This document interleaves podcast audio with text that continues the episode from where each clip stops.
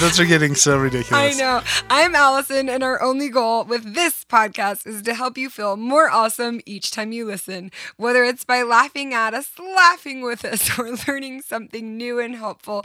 We hope you feel a tad more empowered, lightened up, and awesome than you did before. I'm here with the one, the only, the sexy, the talented, the ordered three different books with the same title of Arbors and Trellises, Mr. Eric Robertson. Good morning. Okay, so I get kind of stressed out by packages that I want to open them until I can organize them and do what I need to do with them. So anyway, all these packages are piling up with my name and I'm like, I don't know what these things are. Finally, I start opening them. There are 3 books. They're all for Eric. They have my name on them because you're ordering them from my account, right? That's why my name's on them. Yeah. All 3 books, they're different books, but all of them have the exact same title or variation of the title, which is... probably Arbors and Trellises. I don't know exactly. Or Trellises and Arbors, Arbor and Trellis, Trellis and Arbors. It's those 3 words. Yeah. All 3 books. And then the other day, I'm talking to him. I'm like, what are you going to do now? What are you up to? This. And he's got the books in the bed, they're contraband. And he's pouring through them. And I walk in the room and he looks up all guilty because he's pouring over his Arbor and Trellises books. I get that it's an addiction. And so I just don't want any mockery. Oh, it's so good. But here I am getting mocked. We're so excited to have you guys with us. Thanks for showing up. Thanks for tuning in. The reason I was giggling so hard during the intro is because I was imagining if this is somebody's first time listening to the podcast, that and Eric too, they're just being if they made it past that and the Arbors and Trellises, we want to welcome you. You're in for a treat. This is episode 130. Oh, it's so good. Facing your fears, trusting yourself, and why it's so worth it with Brit Barron. I am so excited to share this interview with you. So I met Brit several years ago and was just so impressed with her. Just thought she's so awesome. She's a lot like Eric. Could you tell listening, Eric, that her energy, I feel she just has very calm, chill, grounding energy. Yeah, for sure. And just like you, she is a presenter, an MC. I think she loves arbors, she mentioned one time. She loves arbors and trellises. So Brit Barron is a teacher and educator. She's got an incredible TED Talk on racism. She also is a pastor. And now, this is her first book. She is an author. I love Brit's perspective. I love her Instagram, what she shares, but this book, I love Brit so much, and I tell her this, but when I read this book, I was just floored. I was just floored and so moved because this is what Brit so expertly does in her new book, Worth It, which just came out, is she tells a beautiful story about facing her fears, uncovering her true self, and then very beautifully illustrates why, even though it was hard, and by plainly sharing all of the really difficult things that happened, why it was still and is still so worth it. And I say this to her, but I just want you to know that by reading the book, when somebody really expertly tells a story, it invites you to tell your own story in your mind, and it's really going to open up new ideas and thoughts for you. And right now, I feel there is this overwhelming confusion, frustration, anger. There's so many different thoughts and, there's who do we trust? Who do we listen to? What sources do we listen to? And Brit and I, we talk about this in the interview, this idea of trusting yourself. So there's just so many things we cover. We'll just get into it. But I want to encourage you to order Brit's book. I know you're going to enjoy this interview. She's incredible, and I can't wait for you to get to know her a little better. Let's do it. This is very exciting. I am here with the gorgeous, but most importantly, extremely talented, because we know looks don't matter, Brit Barron. Brit, welcome to the podcast. I am so excited to be here with an equally gorgeous and talented queen. Can't wait. Thank you. Okay. So Brit just wrote her first book. Yes, this is the first book. Book of my life. And it is called Worth It. And I am in a state because I literally have a roll of toilet paper. I am here finishing Brit's book, ugly crying. And I seriously, Brit, I was asking myself, why am I crying? Like, why am I crying so hard? Like, I'm a crier, Brit. Yeah, okay? Yeah. I'm a crier. And this is what I realized. You sharing your story, which we're going to talk about on the podcast, we're going to talk about your book.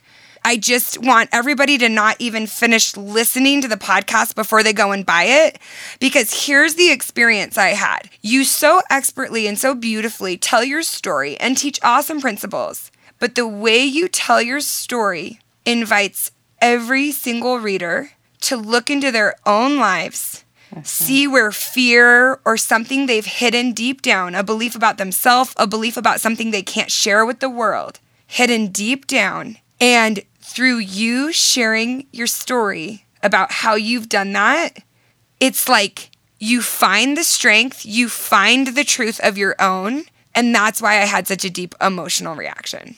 Oh. That's what it was, Brit. Yeah. Right? Yeah, well, right. Thank you for saying that. And here's, honestly, I have been one of those people that has wanted to write a book since I was like 16. Like, I was like, I'm going to write a book, you know? And then I had this, like, long stretch of my life, basically from then until now, where I was like, I don't know what I would say.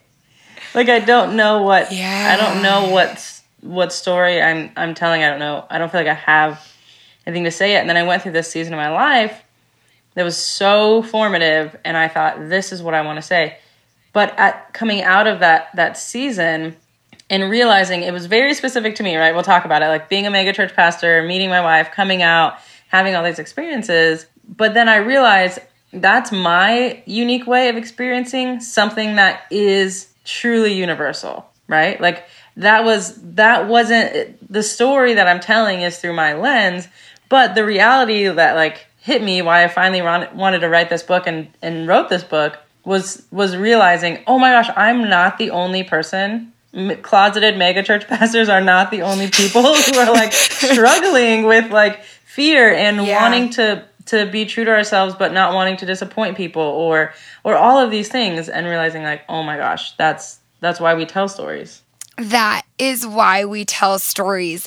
And I know that, and I teach that, and I say that, but to have the experience of being so fully immersed in a story, identifying with it, feeling it, and then through that, discovering new parts of myself. I mean, that's a freaking priceless experience. People pay thousands of dollars in therapy to have that experience.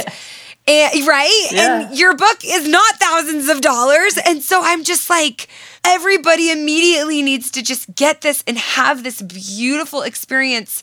And you're the facilitator. Brené Brown, Queen Goddess, as we all know. All hail. Praise be. She talks about vulnerability and authenticity. And she talks about how, and trust. So, like, it's this circle. But the trust one in this case is, like, in order to have trust, there has to be vulnerability. But people can't be vulnerable without trust. And I think what you do is you create this really beautiful, trusting, vulnerable place where people feel safe just in reading your book in their own mind. That's so beautiful that you did that. Wow. Thank you. Thank you. You did that. I'm honored.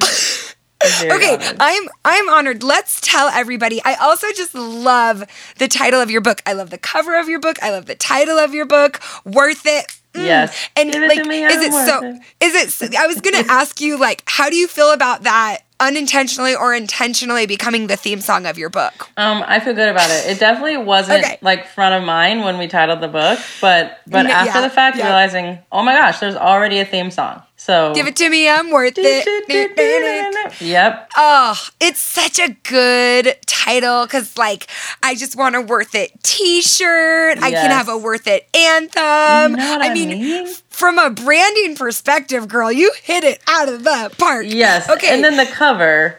The cover, my favorite color, yellow. And that's just going to pop. That's all Sammy. That's all my wife. Did Sammy take that picture? She did. She didn't take the picture. We had her photographer, but she creative directed it, designed it, made it happen. Like, that's all her idea. She was like, let's get you in yellow, Sammy. On yellow. Yes, Sammy. Okay, so Sammy is Brit's gorgeous wife. I was saying Sammy reminds me, Brit said it and it was very affirming that Sandy reminds her of Eric, and I was like, yes, this is why I'm so into Sandy. Yes, so yes. Yes, it's not like, yes. They even have, I feel like, similar hair curlers. They got the freckle thing going on. Like, you're like, oh, okay, I love it. I love it so much. So, Brit, will you tell people, I love the title, Worth It, like I said. Mm-hmm. I love that so much. It's such a good, like, anthem. I want to hear about you deciding, like, let's say I'm like, hey, this is Brit, and she wants you to know worth it. What does that mean? What does that mean to Brit? What does that mean to the world? It is, you're worth it. You're, doing these things is worth it. But really, and you get this when you read the book, hopefully, the reality is I'm talking about hard work. Like, it's the hard, being human is the hardest job any of us will ever have. That is a fact. And there are multiple, like, hard roads you can choose. You can choose to acquiesce your dreams or your vision to fit into the expectations that people have for you. Or you can do the hard work of saying, I'm going to be true to myself no matter who it might disappoint, no matter what it might shake up. And both of them are hard, right? But one of them is worth it. Like, it's worth it to do the hard work that's going to leave you feeling more whole, more transformed. Like, you know what I mean? So that's worth it. That's how we got there. So can I jump to the end of your book? Yes. Where the hard tears were coming down? Yes. Whatever that thing is that feels like it's swallowing you whole, I promise there's freedom on the other side. Yes. Brit, you wrote that. I wrote that. You wrote a book and you wrote that. And that is the most relatable. So right now, everyone who's listening, what Brit is talking about, yes, is think about that thing that feels like it's swallowing you whole. Yeah. Right? Yeah. And that's the thing. It's different circumstances every time, but we all know that feeling. We know that feeling of, like, there's no way out of this. Like, what am I going to do? Like, does this have an end? What will be, is there another side? Like, you know that feeling. You in your book refer to it as, like, being in the fear loop. Yes. Mm-hmm. And I loved, I talk about a comparison loop. Like, there's all these loop things in our life. Or I've realized very addicted to the feedback loop, which is why I've had to just figure out all the things with social media. Yeah, social media is super healthy place for criticism. For especially if you're, like, legit kind of an addict, kind of feedback loop addict, like legit thing. So, but this idea of that fear loop being stuck in that, like, eye of the storm where all you can see is the storm. If you want to, whatever detail, because, I mean, people are going to buy the book, like, period. Yeah. So they're going to get the story. And we have lots to talk about. Just a little snippet of what that storm was for you, what that fear loop was for you. Yeah. Yeah, so I grew up, I think, like a lot of people in the 90s, to be honest, because that's when the evangelical church was, like, booming. And so I grew up deep in the evangelical church in the 90s. My parents were in it. My dad was a pastor. And I always just describe growing up that way as, like, living life on a mountaintop. Like, if you're the pastor's kid, people are looking at you, then, you're a leader in high school, and then you go to college. I went to a Christian college. I, like, committed to this life. Oh, yeah. And then was in, like, every leadership position possible at my Christian college, and then left and worked at a different Christian college. I am making the rounds until finally I peaked at 26 and got a job as a pastor at a megachurch, which is, like, I mean, the holy grail of evangelical growing up. And to be 26. Right. 26 and a woman and a black woman. Like, I was like, whoa, I am crushing this life. And I've heard Brit speak. I've had the honor of hearing Brit speak. And you can hear Brit speak too, because she has a fabulous TED Talk about what Beyoncé can teach us about racism. Yes. Which is so, so good. I watched it recently and I just was like, oh, it's so good. So, like, for you, this is like you're 26 and you're like, what more could there be? I'm doing my dream. Yeah. Right? Like imagining that it was only up from there was wild. Like, will I just disintegrate and like ascend right to heaven? Yeah, basically like, straight to heaven. Yeah. Yeah. I'm crushing it. And so I'm at this church and I'm like, this is the beginning of my next journey of like ministry of megachurch. Maybe I'll be a traveling Christian speaker. Maybe I'll, do all these things. And then no lie, like a month into my first month, like as a pastor at that church, I got an email from someone because I was starting a college ministry. And this email said, hey, I heard you're starting a college ministry. I also love college students. Like, do you need any volunteers? And I was like, oh, sure. Let's grab coffee. Yeah. Let me see what you're about. And it was this girl named Sammy, and she was gorgeous and so delightful. And so we have coffee. We have coffee for 4 hours. And I'm like, I just met my new best friend. Like, this girl is everything. And at this point, I have zero idea about my own sexuality. Like, it's not like I was closeted and like knew it. Like, I mean, obviously hindsight's 2020. Looking back, I'm like, whoa, the Birkenstocks, the field hockey, it was all there. But, and I joke, like literally like the church was an easy place to be gay. Like when I would say like, oh, I don't even feel tempted to have sex with, my boyfriend, people would be like, good job.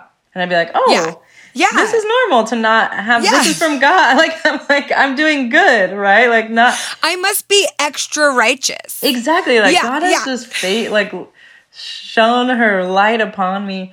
And so we meet and we become like best friends so quickly. And then eventually start to piece together like, oh my gosh, no, we're not best friends. This is, we're in love. And so what does that mean?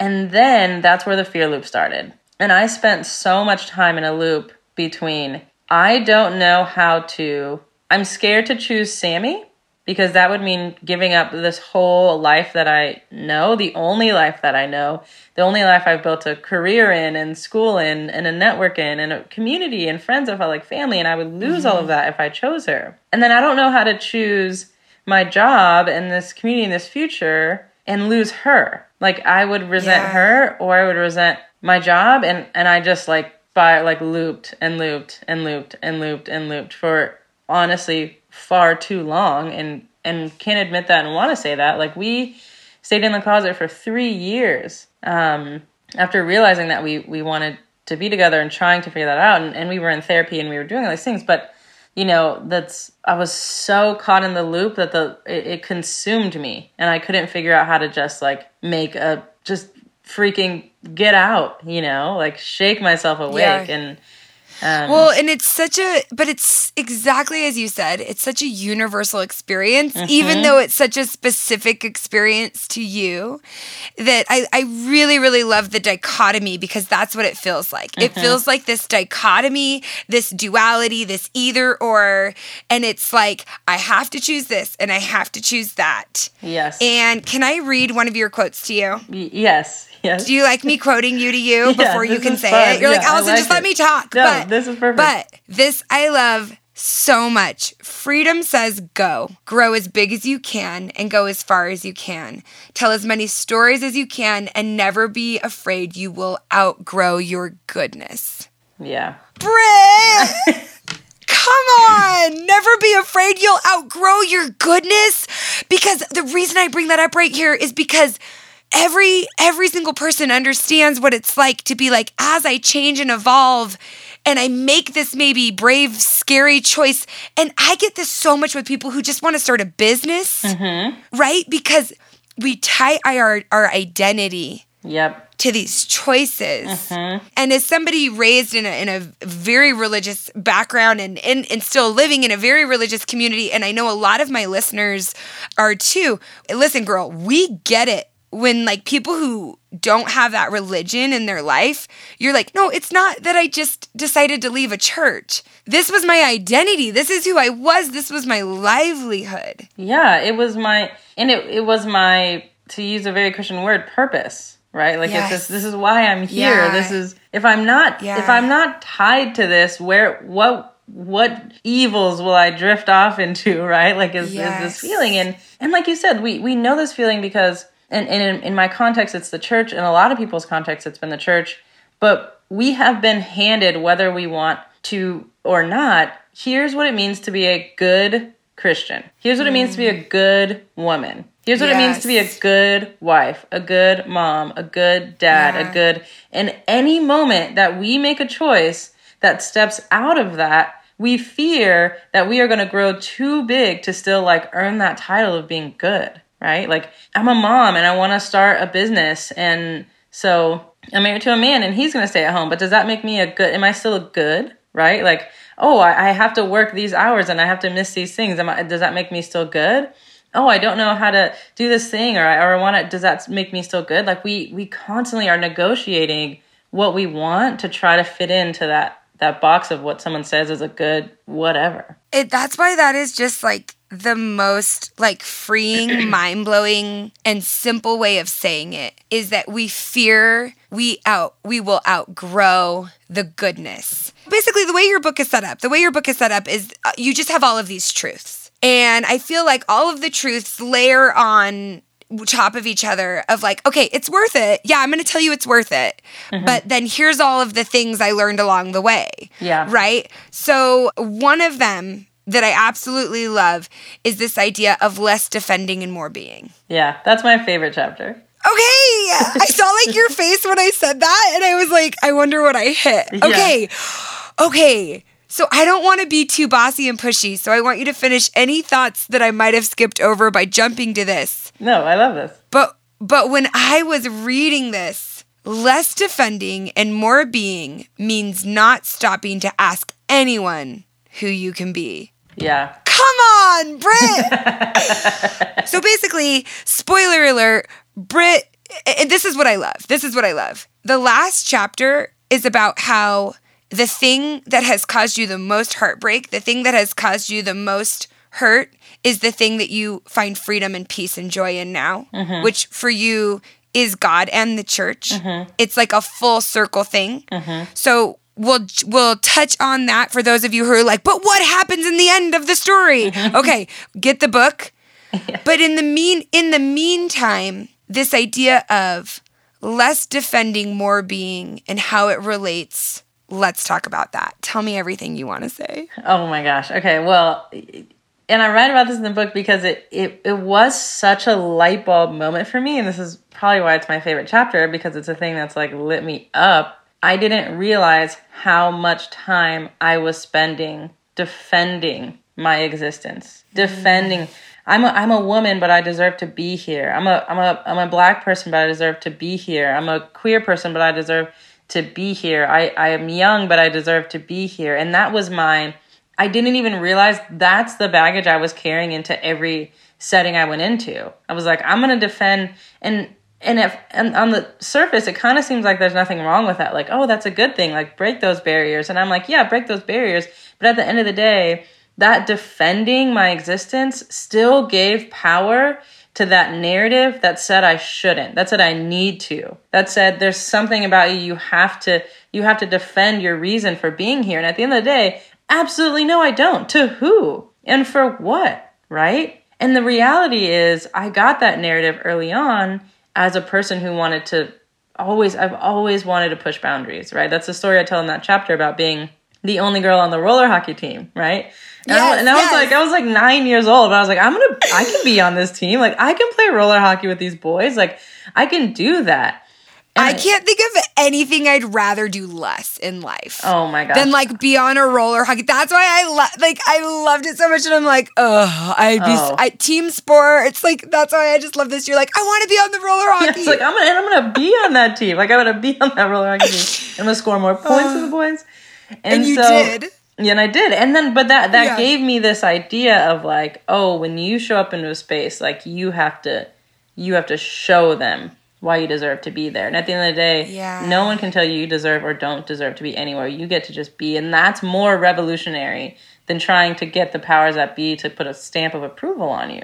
And I love what you're saying, because I think for me, and I love just to like offer some different language options, mm-hmm. because a person might be listening and go, oh, I don't feel like I have to defend myself. Yeah. Mm-hmm. But you know what I feel like I have to do? I feel like I have to defend myself. I feel like I have to earn it. Mm-hmm. I feel like I have to prove it. Mm-hmm. I feel like I have to show how legit or worthy, mm-hmm. right? Give it to me, I'm worth it. Uh-huh. Like less defending, less proving, more being. Yeah, more being. And that's what we need. That's what we need people to do is to be.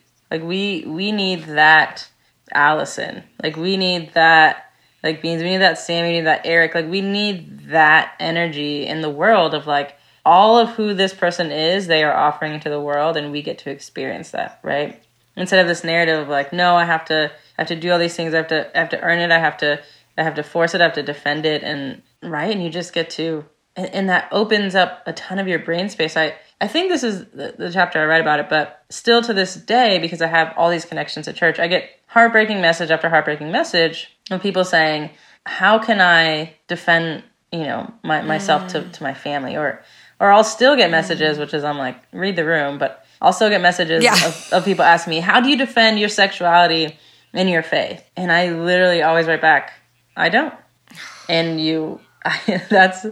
I don't. And if you think that's something I can't be, then continue on your merry way, and I will keep living my life. But what I'm not going to do is allow that space in my brain that needs to create and do and show up for people I love. I'm not going to allow that to be taken up by, oh my gosh, how can I justify this? Okay, I want, and like you said, that's so many things. I want to start a business, but how can I justify that to my parents? Oh, I want to do this, but how can I just, and that takes away the space that we need to create the beautiful things that we're supposed to be creating. I don't want to minimize your effort and your work, but you can see I just got a little emotional. It's because when you were talking about that, Brit, I feel like I'm witnessing like a miracle. Because the fact that you are able to not only preach that, but live that. I don't need to defend myself, because when you think about the word defense, mm-hmm. it's because I feel attacked. I feel mm-hmm. unsafe. The position and the experience you've had of not feeling safe, truly safe for mm-hmm. your job, safe for how people might react, and your actual physical safety. Mm-hmm. To come out of that and not just go on the defense, offense, attack mode, because that has been coming at you. What a gift you have. Mm. And I know that I'm sure that you've cultivated that, but I also just like feel it in your being that like, girl, how are you so centered? Like, how are you so gracious, right? Like, how do you feel like you've been good at being, and this was like it on a deeper level? Or how do you think you got? Because I feel like your whole book is basically a guide for like, okay, Allison, if I just was going to be myself and it was easy, I would do it. And right. I feel like your book is a guide for like, here's how it's hard to just be. Mm-hmm. But how do you think you got so good at that? That's a good question. Right? Yeah. You can think about it. Yeah. Do you think it's a natural gift that you possess, or do you feel like it's something that is a natural gift that you've worked on, or is it something that you feel like you've really intentionally cultivated? Yeah. I'd say like both and. Like it's definitely taken work. There are certain parts of me that are me, like, you know, natural disposition probably to some things.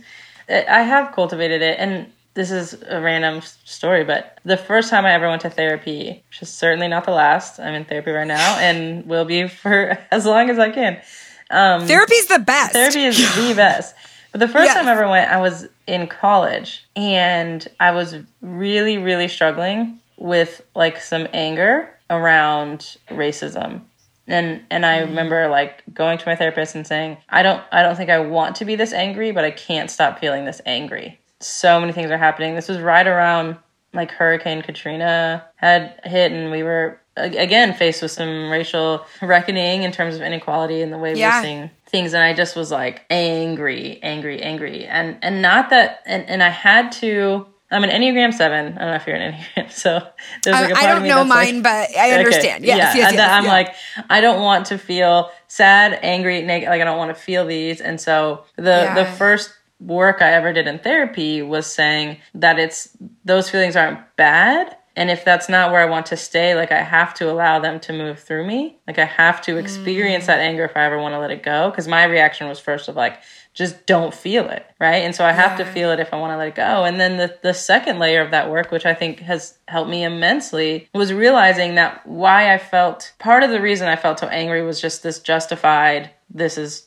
messed up. Like a justified, this is wrong. And so I can be angry. And then there was a second part layer that I had to do some undoing where I had to, I guess I've never even tried to tell or explain the story, but there was a level of self-love that I had to get to if I was going to allow my work towards justice, towards to be, I don't know, I guess sustainable or like I guess the word is sustainable. And I think that same thing is true now. Like if you want some of the insecurities in ourselves, which we all have and fight, those are the things that are shining the brightest when we feel the need to go back at and people and get on that offensive and get on the defense. And by the way, and I say that in this chapter, I'm still down for all of those things. Like smash the patriarchy, like dismantle white supremacy. Like we need to do all of it. I'm just suggesting, can we do it from a place that we are not defending our existence to those people? We are saying we're doing it because of how much we understand and what it feels like to be centered in self-love, and everyone deserves that. And this system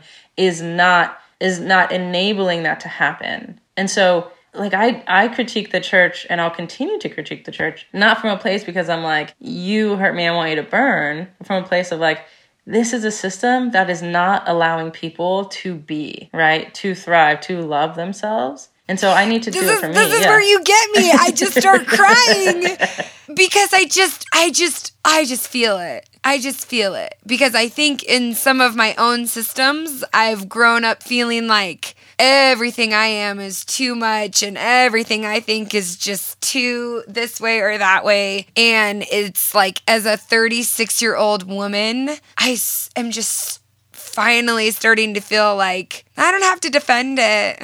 Yeah, you can just like, be I don't have to defend it. Like, and my new thing is if they want to kick me out of these systems, they certainly can. But like, I like showing up and being who I am, sometimes within the system. Mm-hmm. Do you see what I'm saying? Yeah. And I feel like you both. I feel like you're doing that in a safe way. We're like in the system of a church and with God. Yeah, you weren't like, nope, no longer any form of religion is for me. And I don't want to say your story for you. But I think I feel it so deeply that you just are like, I don't have to defend myself anymore. And the love and the strength and the power that just pours from that place, it just shakes, it gets me, it shakes me because I love it so much. Yeah.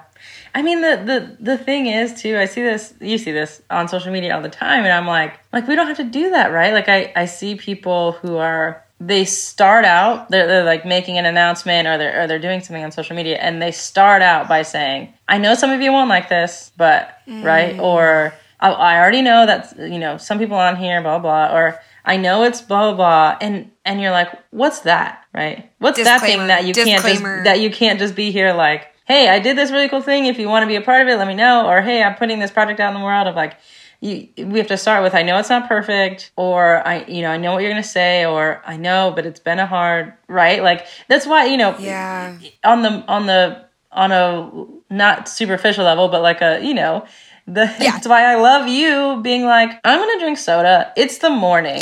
And like, I'm not going to be sorry about it. Yes. What you can't see is that I pulled in 2 Sodalicious cups. One is club soda with some lime, and the other one is the Diet Coke with lime. Exactly. What's with the fruit in there? But yeah, I drink a lot of soda, Brit. Right, I know. But there's like, right, there's something empowering about seeing a woman specifically who's free, who's like, what's up? It's me. I'm running. I'm in sequins, and I'm in Utah, and I'm drinking a soda. For someone else to be like, you know what? I want to wear sequins. I want to be gay. Whatever. Like, you know what I mean? Like, again, that's why we tell stories. That's why we say it, and that's why we show up as ourselves, not to say like whatever, right? Like what I love about you saying it, you, Brit, as a black gay woman saying it, there's so much authority to me when you say it, because I'm like, you're saying it from a place of just me being me can be dangerous. Yeah. Physically dangerous. Just me being me, the systems in this country, the systems in this world. And so I feel like just the bravery and the freedom when I'm like, well, if Brit can say it, right? And so that's, I think, another reason why your story is so powerful. Yeah. Is because, girl, well, it's not easy. It's not easy. It's one thing to say it, it's another thing to believe it. And I not only see you believing it, but acting from it. Yeah. Well, it hasn't been easy, right? And it continues to have not easy parts. And fundamentally, there are people for whom life is more dangerous. I believe truly that if more people would step outside of their own fears and become the people that they sense they were meant to be, life would be less dangerous for everyone. And so, it's right. We, amen. You know? Amen. And let's listen to Brit. Hi, friends. Let's listen to Brit. Let's listen to Brit, because a lot of us are saying now that, you know, Maya Angelou, now that we know better or that we knew better, right? But like, let's do better. Let's do better. And what I'm hearing you say is one of the ways that we can do better is by, as Gabby Bernstein says, your fearless freedom will light up the world. Yes. And I feel like I just like felt that when you said that. Yes. And one from this same chapter, I believe, your quote that I love, being in a room just as we are is a revolutionary act. Yeah. Come on! I know I've said that after every quote, but that's like literally as I'm like writing these quotes down and reading, I'm like talking to you. I'm like, oh, Brit, you got another gem, another good one, another one. Being in a room, and can I bring up the story that I love, love, love, love, love in your book? Which it's funny because I'm sure you're writing the book and you're like, this is a small story. Like, what does this mean? But so you're like, I always do this too. There's two types of women. Yep. And so I'll tell you my type of woman story after this. There's the women who work out in the sports bra and the women who wear a shirt. And I am dying because I go to this like all woman workout group in the morning. And about 3 months in, I'm like, this is ludicrous. Why on earth am I wearing a shirt? It's more laundry. It's hot. There's like, even if it wasn't all women. And so I just straight up never wear a shirt anymore when I work out. So tell that story from your book, because I feel like so many people, like the permission it gave you. This is my favorite. So we go into, and to be more specific, we're going into hot yoga. So it's like intentionally hot. Like it's meant to like be so hot that you might pass out. And I'm going with my wife. And so to explain our bodies, right? My wife has got like as if she plays for the U.S. women's national soccer team and she just retired. Okay. And I've got this like, I feel like that's accurate. Actually. Yeah. No, very accurate. She's for her. So like butt, like muscular. I'm like, what is happening? And then I've got more, I go for a jog, but like, it's not my lifestyle. Okay. So, your face when you said it's not your lifestyle. No, but I feel like we're similar in that, like we're fit people who move. Yeah. Like, in quarantine, I started taking running more seriously and I ran 10 miles. So super proud, I know. But I just have a curvier body. And so we go into this class, and there's two types of women always in every class, the women who take their shirts off, the women who leave them on. And I'm looking around the room, and I'm like, you know, we get in there, my wife throws her shirt off, and I leave my shirt. I just always work out with my shirt on for always. And I'm looking around, I'm like, man, all the women, similar body type, shirts off, similar body type to me, shirts on. And then this beautiful, curvy, black female goddess gets next to me and just throws her shirt off. And I was like, oh, yeah, man. Like, it's we get to do it. We get to take our shirts off. Let's do it. Yeah, I'm like, oh my gosh, like this is it. I'm like, she's doing that for me. Like she's calling me into action. Like, yes, I throw my shirt off, and we proceed to work out or whatever. And I remember feeling like, what a like, in no way, at no space in her mind was she thinking about me. Like she wasn't like, I need to go in here because there's going to be some other little black woman that doesn't know she could take her shirt off. Like, she was doing her thing. Like, she was in the room just as she was, confident, beautiful, I mean, amazing. And in that, I got to, like, become that. Yeah. And I haven't worked out with my shirt since unless it's cold, right? Which is the only reason you should be out there. If you're in Alaska, keep your shirt on. But she gave me that gift, right? She was like... And not even trying and not saying, oh, I'm going to go out and I'm going to do all this. Like, she was confident enough in herself to be like, I'm just in here trying to get my sweat on. And in that, like, and I feel like it touches back on the story you told of you being in therapy, trying to process that anger, where eventually you realize there's, like, a self-love aspect to allowing yourself to process the feelings.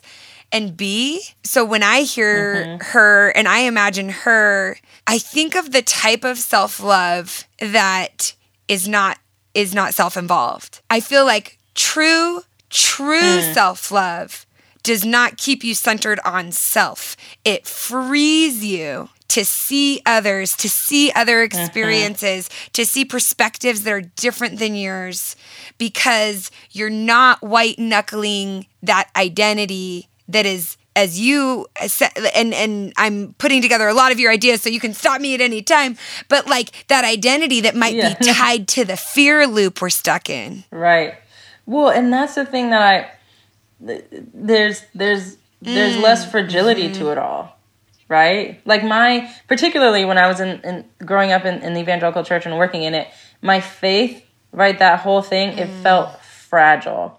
It felt like I had to keep anyone who was questioning or anything, like I might like look under a rock or behind a curtain and I would find out God didn't exist. Like it all felt so fragile, and breaking that down and getting out of that and being like, my identity is not tied to this. I can grow as big as I can do all these things. Like everything just feels less fragile. And so if you have that, right, if you don't have that self-love that's allowing you to do that, even right now with what we're seeing, there's what I was saying is more people showing up will make the world safer for everyone. And I think there's a lot of people, a lot of white people in particular, who know better, who believe different, but don't have enough. I don't want to say confidence because I feel like it's a small word, but don't have enough to have a conversation with their family, it's confidence, and I think what I feel when you say confidence is like, if the ground beneath you is solid, then everything around you can shake. Mm-hmm. And when your confidence comes from, I can handle everything around me shaking because I'm sure in myself. I can have this conversation with somebody who has wildly different beliefs than me. I can put myself in this situation to learn from somebody who might even be downright, and not that we should subject ourselves to danger or but like might even be hostile towards my beliefs. Well, in right when we get more personal, I love what you said. So if the ground beneath me is solid, and I have a conversation with my dad or my family member or whatever about their racist remarks, and they are upset with me, them being upset with me will not shake the foundation that I am standing on, which is what keeps, I feel like, so many people from their interpersonal, the people closest to them. I can't bring up this conversation because if that person is mad at me, everything I am will crumble, because what we're actually standing on is not our perception of ourselves. What we're standing on is other people's perceptions of us. And so you let that, you shake that thing up, and so girl, you're going to hit the ground. In the very beginning of your book, you talk about this question that you ask yourself. And this is the question that I feel like if we ask it every single day in the mirror, our lives can be more of what we want them to be. And it was, is my life a reflection of who I want to be, or is it a reaction to the people I don't want to upset? That one got me even. Let's talk about that. as I don't want to take your whole day, but what do you want to leave the people with? What do you want to leave the people with? What do you want people to think about that or any other aspect? Yeah, I mean, that's the question I had to ask myself that finally, I feel like, threw me out of the fear loop, right? That question. Is my life a reflection of who I want to be, or is it a reaction to people I don't want to upset? And I think if we're able to ask that honestly, we would have a truly much better world. Absolutely. Like, truly. Like, imagine people taking action from a place of, is my life reflecting who I want to be? Is this choice reflecting who I want to be? Or... I mean, so Sammy and I, we both have tattoos that say "Stay Awake." I love that. And they're sort of our daily reminder to be conscious, be aware, be awake to our own life and our own reality. Because I don't even think most of us notice or realize how many times in a day we negotiate a thought before we even let it settle in. We negotiate it because we say, "Oh, that wouldn't work because blank," or I couldn't do that because this person or this expectation or this, like, and we're not even awake to like our own true thoughts and dreams and all of these things that would make, you know, the world shine with people who are, you know, crushing it and breaking out of these things. And in that, dismantling some of these bigger structures and systems that keep us down, but we don't even let those thoughts sink all the way in because they go through a filter of who it would disappoint. And then I think about, again, the title of your book. That if you just go through the process, it's worth it. Yeah. And it just reminded me of this from your book. You will find more life than you imagined on the other side. It doesn't make the change easy. It just makes it true. It just makes it worth it, right? Yeah, that's it. So if you're wondering... how, you're like, cool, but how, Allison, how? Good news, Brit wrote a book. It's called Worth It. And I love you give the why and the how, right? Because it's never more technical than you just do it. But what I love is you share your experience of, no, it wasn't that it wasn't difficult. It was very difficult. And let me expound on the difficulties. And you do such a beautiful job of that in your book. But you don't get to be as fantastic and fabulous and awake and amazing as you just, you know, for not doing any work. So I'm wondering, because I feel like your tattoo, for you created this visual reminder. So a visual reminder, I just want to ask you a few of your concrete practices, habits, just like a little bit more of that how of like, I want to be like Brit, but how is Brit like Brit? Because everybody does it differently, but I'd love to know some of your personal practices. We've talked about therapy. We've talked about that visual reminder of the tattoo, which I love visual reminders. I have notes everywhere. What are some other like practices or habits or things that you do to help you just navigate life so that you can break out of a fear loop? Yeah. So I would just say everyone get a tattoo. Okay, good. I support this message, everybody. Okay, number one, we get tattoos. Okay. And you said you have lots of matching tattoos with friends. I have so many matching tattoos with friends. I love that. I think like 5 or maybe 6. Yeah. And we're planning another one. So great. I love a group tattoo moment. Group tattoos, number one. Group tattoos, therapy, of course. And then, and this could look different for you. You could figure it out however you want to do it. But Sammy and I have started to be more serious about recognizing whose voice is in our head. And a big part of that is social media. And so we have days where we take the app off of our phone. Like we don't have social media apps even on our phone. Whose voice is in my head? Because think about this. So our voice is most fresh. Okay, my voice. Let me not say our. In the morning. That's actually that's a scientific thing. Like you have the most. Science. It's science, guys. It's science. Yeah, it's science. It's proven. And so if we reach for our phone and we look at Instagram, the first voice in our head is someone else's, and I feel like that sets the tone for like how we then like go through our day. And so, I mean, just in whatever way, you don't have to take the app off, but the first voice you hear should be yours. And you should be able to set that for your day, set that intention. So we're trying, I mean, some days we're like, oh crap. Like we're already looking at our phones. We like forgot, but, and then we're like, okay, we have to take it off. Like we lose our, we lost our privileges for today. I get it. I've been off of social. I've been like really going off of social media where like I'm not posting again. I'm on there, but if I post, I'm on there like so much more. Mm-hmm. And I pick up my phone and I'm just on it. And I don't even know how I got there. Exactly. Like, and that's why you have to take it off. You got to take it off. Yeah. When it's off of our phones, we try to do a couple days, like a week. Sammy's on it less, but I'll pick up my phone and then I'll realize that I was gonna go to. So then now I'm just holding my phone. I'm like, oh, I can now. I'm creating some like loops of like, what do I just? I'm looking at Zillow, like it's a social media. You know, like okay, I'm like okay, I don't actually have anything to do here. But I would say, I mean, create some real boundaries to help your voice. Like, we don't even realize how filtered our voice has been, how muddled it's been, how muted it's been. And if we can create moments, specifically in our mornings, to just, what do I think about? What do I want to do? Okay. And, like, we have to retrain ourselves to trust our own voice, I think that is, book number 2 for you, retraining ourselves to trust our own voice because... Train it. Stop it. So good. Train it. Okay, so we've got Worth It, coming soon, Train It. I'll be, writing the forward for it. It's fine.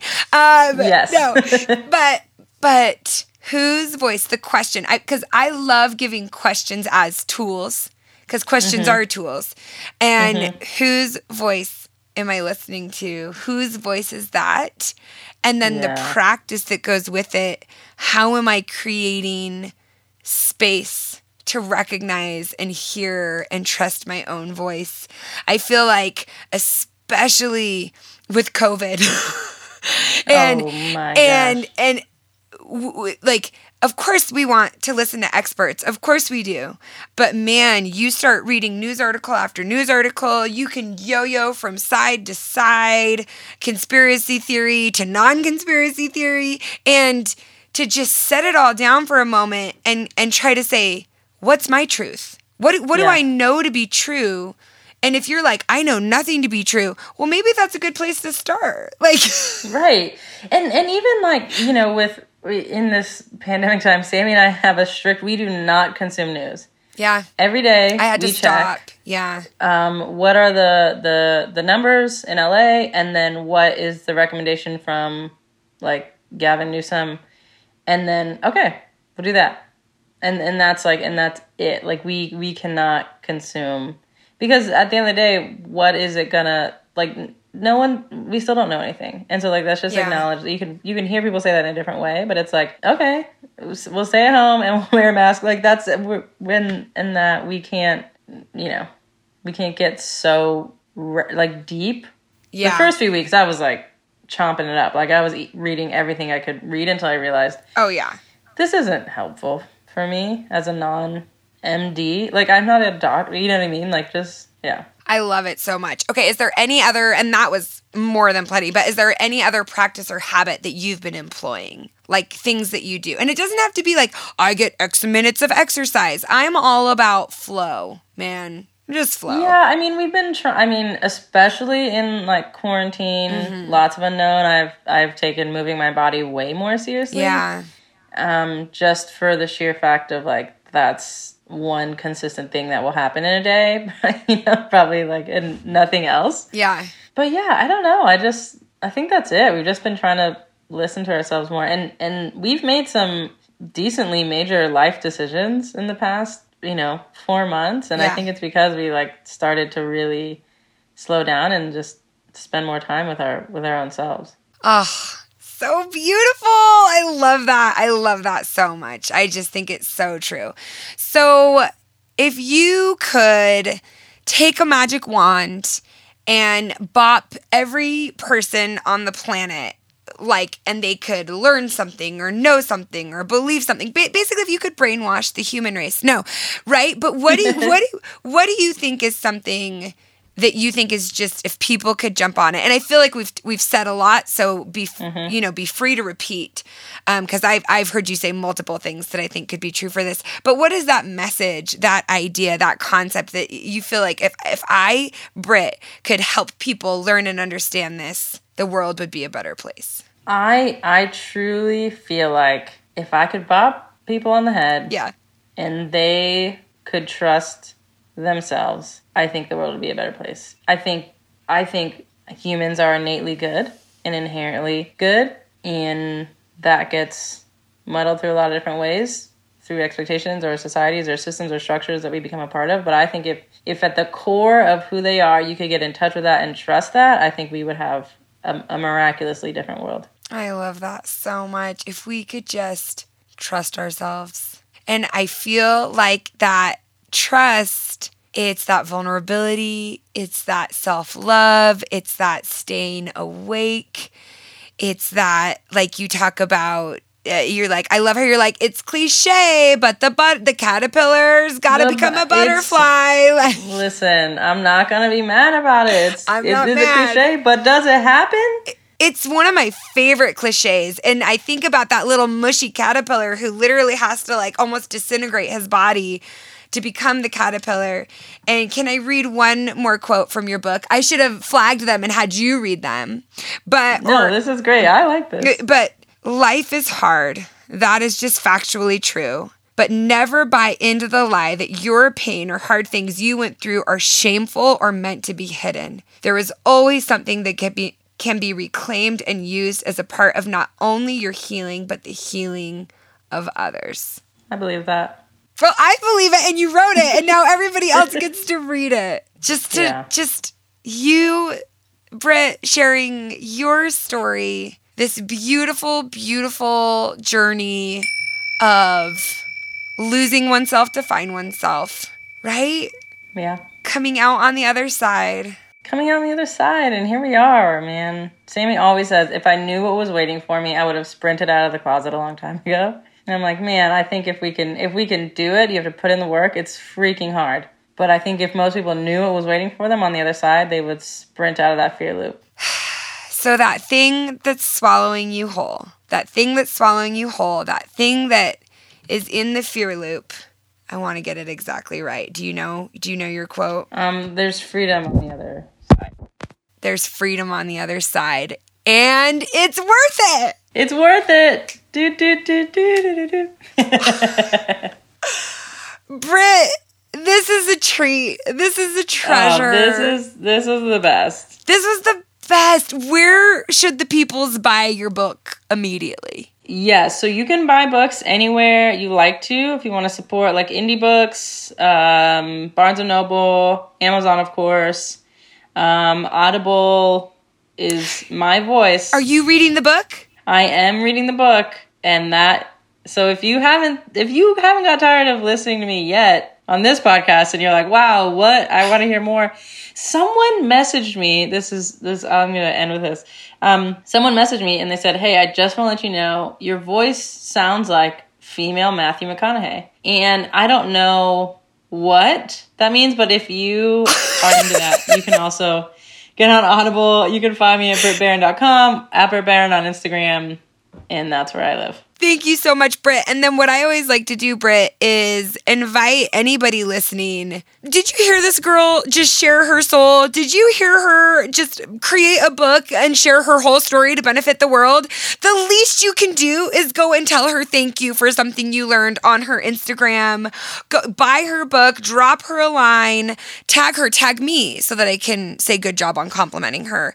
And then just go and share that love with somebody, but especially Brit. I know. Yes, I would love that. I was going through some old photos on my phone, and I have a picture of me. It was just this like beautiful moment where Fiona fell asleep in my arms while I was reading Brit's book. I got like an advanced copy that was a PDF, so I just like had on my phone, and it's just this picture of me with like tears streaming down my face with my arm around Fiona and Fiona like sleeping next to me. And it just, I don't know, it just was like this really sweet, beautiful moment. And I want that. I want that for everyone. This idea of trusting yourself and getting quiet is something that I've been focusing on so much. And you know, it's funny because I did a hike yesterday. A long hike. It's about an 8-mile round trip, and I did it by myself. The middle part, of course, was way longer and harder than I remembered. Of course. And I really did have that very real feeling halfway into that hike of, well, this was a stupid idea. Why did I decide I was going to do this big a hike on a random morning? You know, like this, nobody else cares if I do this. And I feel like that exact feeling of this was a dumb idea, or this is a lot harder than I thought it was. This is making me feel really uncomfortable. This is really scary. I was hiking by myself, which I don't think everybody should do. I felt like it was a safe trail, and I did. I got a little scared, and I just was like, I should just turn around now. That exact feeling of the fear loop, like Brit talks about, is the feeling I think so many of us are in our life. That's where so many of us stop, where we turn around and we go, that was a dumb idea. I'm probably not meant to do it. And so I'm just so grateful for Brit for writing about it, giving language to it, making it accessible, providing very clear, awesome tools. It's a short read. It's so impactful. You're gonna love it. We're gonna link to the book.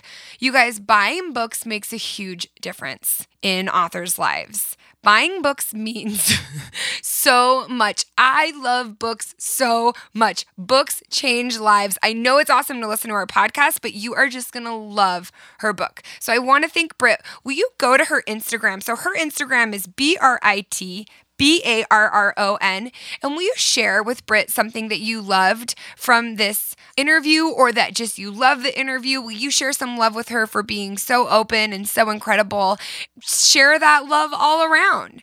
So Eric, do we even ever get any reviews anymore? You say that weekly like you're surprised. I'm always really excited when we get reviews. You guys, we get some every week, but I'm just so grateful. It's seriously, just like I ask you to share love with Brit, when you share love with us, it's so incredible. It helps boost us in the algorithm, and it just makes me and Eric feel good. So what do we got? Kim Icece or something like that. Hi, Allison and Eric, too. I just wanted to show you both some love after listening to your Awesome with Allison podcast nonstop for the past 2 days. Ooh. I'm going to be honest, I never thought that I could relate to you so much, being a single female with no children, but I definitely do. A quick backstory. I've been in a quarantine for 3 months now due to the pandemic, but prior to, I was in quarantine for about 6 months because I tore my ACL and meniscus. Oh. I'm not comparing my knee injury to you getting hit by a car, but I know you understand what it's like to go from being an active, self-sufficient woman to now relying solely on everybody else. I do. Miserable. Now, music has always been an outlet and a source of joy always, but it's been such a rough 9 months, and I started to become numb to any type of music. I would wake up and not have any desire to listen to anything. I would sit in my apartment with no music, no TV, no anything until one day I decided to fill my void with something positive and helpful and something that made me feel good. You.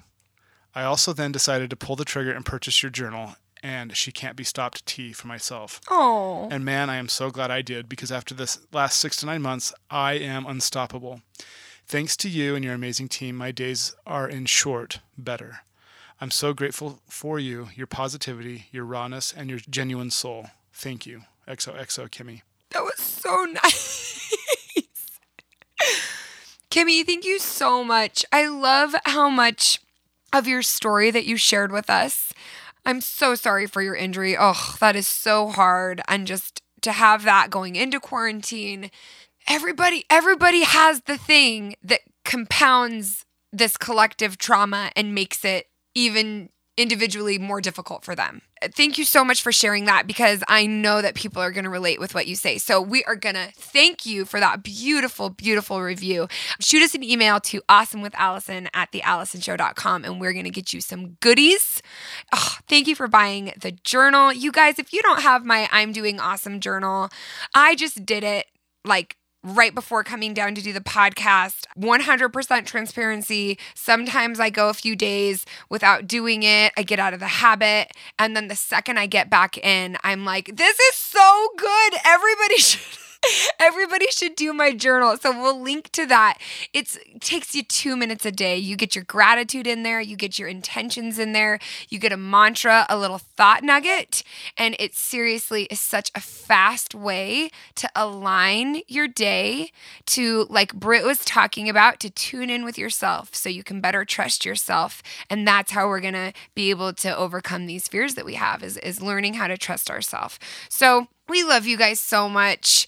Thank you so much for being a part of the podcast, for listening, for sharing it with friends and family, texting it to your friends. It just means so much. We're grateful to Brit. I want to thank her again for being a part of this beautiful show, for writing her book, for sharing her soul.